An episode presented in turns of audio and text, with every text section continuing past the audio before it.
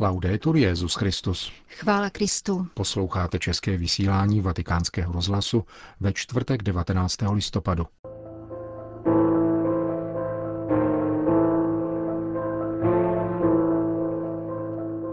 Strůjci války jsou zločinci, konstatoval papež František v dnešní homilí v kapli domu svaté Marty. Petrův nástupce promluvil k účastníkům konference o pastoraci ve zdravotnictví. Státní sekretář svatého stolce jednal dnes na římské radnici o bezpečnosti v době jubilea. Pořadem provázejí Milan Glázer a Jana Gruberová.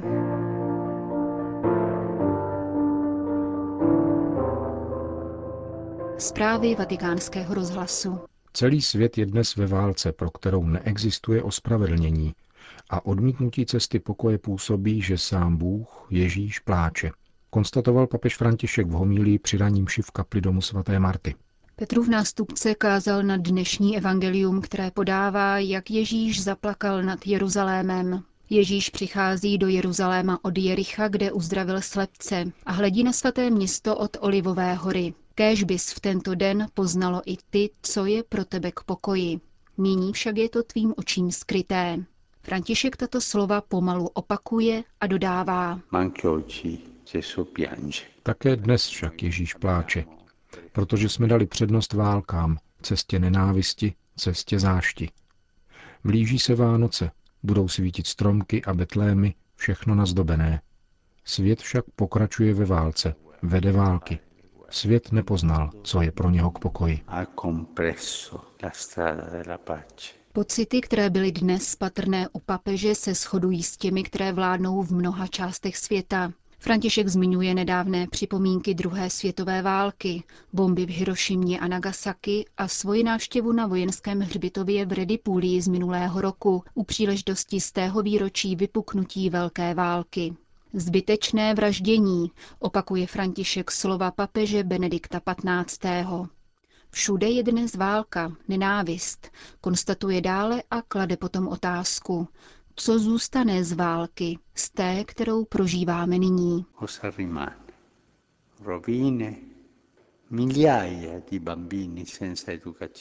Co zůstane? Trosky, tisíce dětí bez vzdělání, spousty nevinných mrtvých, spousty. A spousty peněz v kapsách obchodníků se zbraněmi. Ježíš pravil, nelze sloužit dvěma pánům, Bohu a mamonu. Válka je volbou mamony. Vyrobíme zbraně, ekonomika se trochu oživí a naše zájmy pokročí. Existuje jedno nepěkné slovo, které užil pán, zlořečení. On totiž řekl blahoslavení tvůrci pokoje. Strůjci války, ti, kdo válčí, jsou zlořečení.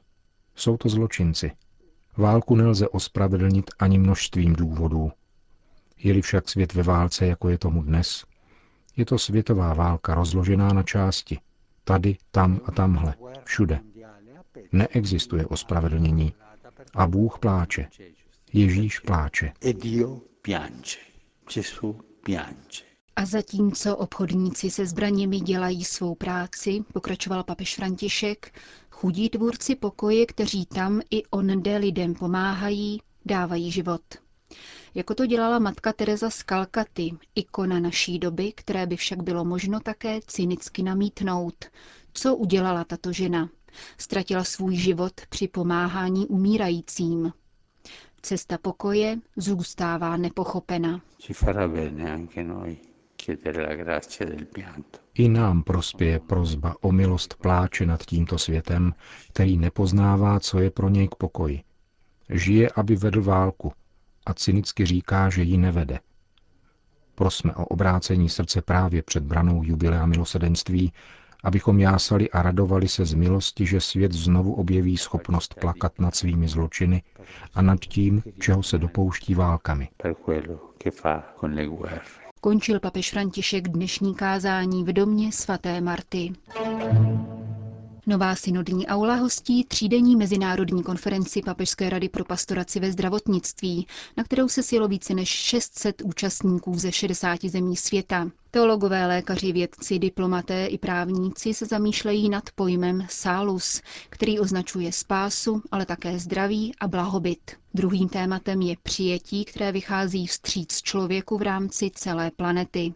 Vycházejí přitom z poslední encykliky papeže Františka Laudato Si, ale také z učení Jana Pavla II., jehož encyklika Evangelium Vitae byla publikována před dvěma desetiletími. V Evangelium Vitae můžeme najít ustavující prvky této kultury spásy, tedy přijetí, soucit, pochopení a odpuštění.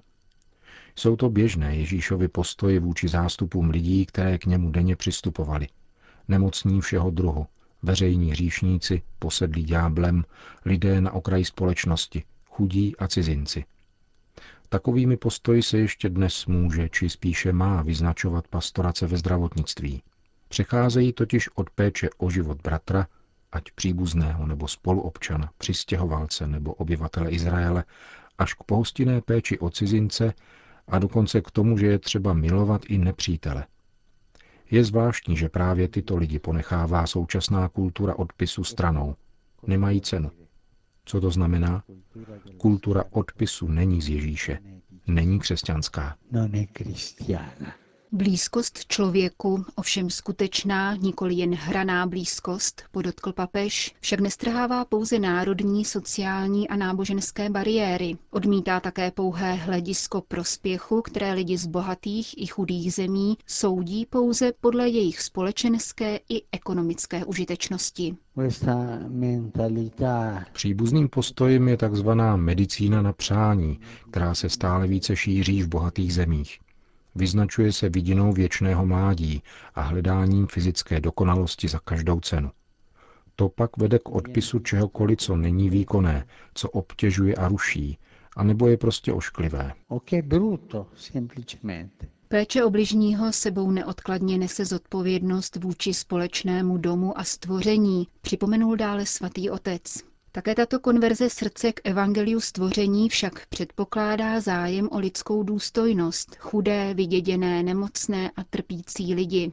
Stávejte se jejich hlasem a mějte zejména na paměti ty národy, na které nejtíživěji dopadají škody vyvolané ničením životního prostředí. Vyzval na závěr. Když mluvíme o škodách na zdraví, které vyvolalo zhoršené životní prostředí, Překvapuje mne velký počet nemocných, zejména dětí, které potkávám na generální audienci anebo ve farnostech. Má vzácné onemocnění, nevědí, co mu je, říkají mi rodiče. Tato vzácná onemocnění jsou důsledkem nemoci, kterou jsme způsobili životnímu prostředí. A to je vážné. Řím.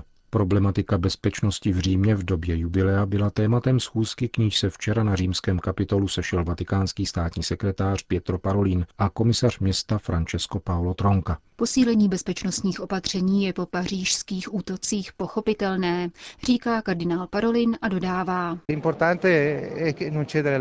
Důležité je nepodávat se strachu, protože právě to chtějí teroristé. Je potřeba vrátit se k normálnímu životu, Mám za to, že to je nejlepší odpověď, jakou můžeme na tyto abnormální jevy dát. Pařížské události se nesmí podceňovat. Itálie je připravena postavit se čelem k jakékoliv situaci, prohlašuje komisař města Říma Francesco Paolo Tronca. Francie. Pokud nastává válka civilizací, je třeba uplatňovat rozum, už jen proto, že válka má své zákony, míní kardinál Jean-Louis Torán, Předseda Papežské rady pro mezináboženský dialog mluvil pro francouzskou agenturu e-media, citovanou v dnešním vydání deníku L'Osservatore Romano. Křesťané musí v současném světě najít odvahu k odlišnosti. Zároveň si mají dávat pozor, aby nedávali vzklíčit nenávisti, vyzývá francouzský kardinál. Jako křesťané musíme pokračovat v dialogu. Je to naší povinností. Podle kardinála Torána vychází terorismus z duchovního prázdna Evropy – Mladí lidé, kteří vstupují mezi teroristy, tak nacházejí práci, peníze a smysl života. Po krátké muslimské katechezi vydělávají tisíc dolarů měsíčně. Řešením je výchova a vzdělání, doporučuje kardinál Torán a poukazuje na vzorovou situaci v Libanonu. Muslimové a křesťané tam žijí společně od mateřské školy do maturity. Také způsob, jakým se vyučuje historie, je velmi důležitý, zdůrazňuje kuriální kardinál. V Evropě musíme sebrat odvahu k odlišnosti. Dnes je ku příkladu situace taková, že dítě, které se jako jediné z celé třídy přizná k docházce na katechismus, je okamžitě svými spolužáky zesměšněno. a tak si začíná uvědomovat, co to znamená být křesťanem. Uvedl kardinátorám pro francouzskou tiskovou agenturu. Nigérie. Kriminální uskupení Boko Haram opět zaútočilo ve východonigerijském státě Adamava, kde už více než dva roky trvá mimořádný stav. Bylo zasaženo autobusové nádraží a přilehlý trh v hlavním městě Jola. Zemřelo nejméně 32 lidí a 80 jich bylo zraněno, informuje italský misionář otec Giulio Albanese. Výbuch, ke kterému došlo kolem 8 hodiny večer místního času, svou silou doslova otřásl celým městem. Policejní zdroje atentát přisoudili nechválně proslulým extrémistům ze skupiny Boko Haram, která za šest let působení na severovýchodě Nigérie zabila nejméně 17 tisíc lidí. Bezpečnostní síly vysvětlili, že včerejší výbuch na autobusovém nádraží byl načasován na chvíli, kdy většina obchodníků zavírá své krámky. Nádražní prostory totiž prakticky ze všech stran obklopují stánky nejdůležitějšího trhu ve městě.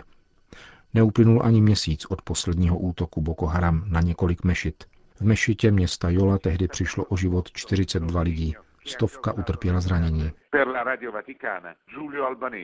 Vatikán. Vychovávat dnes a zítra. Tak byl nadepsán Mezinárodní kongres katolických škol a univerzit, který byl zahájen ve Vatikánu a v příštích dnech bude zasedat ve středisku Mariapoli v Castel Gandolfu.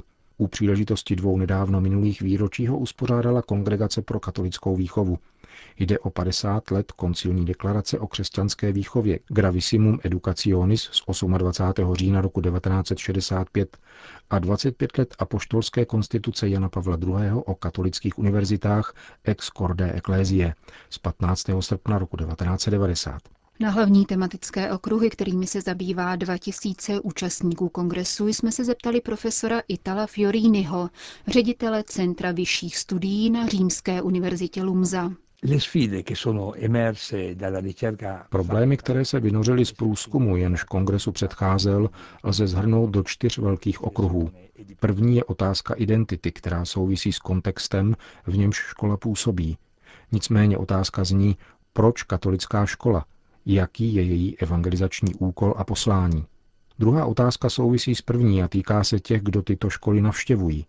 Jaká formace se jim nabízí a jaká by se jim měla nabízet. Další, třetí otázka se týká formace učitelů a vedení těchto škol. Jde o obzvlášť delikátní záležitost, protože v mnoha případech ti, kdo katolickou školu navštěvují, katolíci nejsou. A často nejsou katolíci ani učitelé. Poslední otázka se týká chudoby. A řekl bych, že v ní tkví problém číslo jedna. Pokud se totiž chceme zamýšlet nad významem a hodnotou katolických škol a univerzit, Odvíjí se vše od toho, jakým způsobem se staví k problému materiální chudoby a k novým druhům chudoby.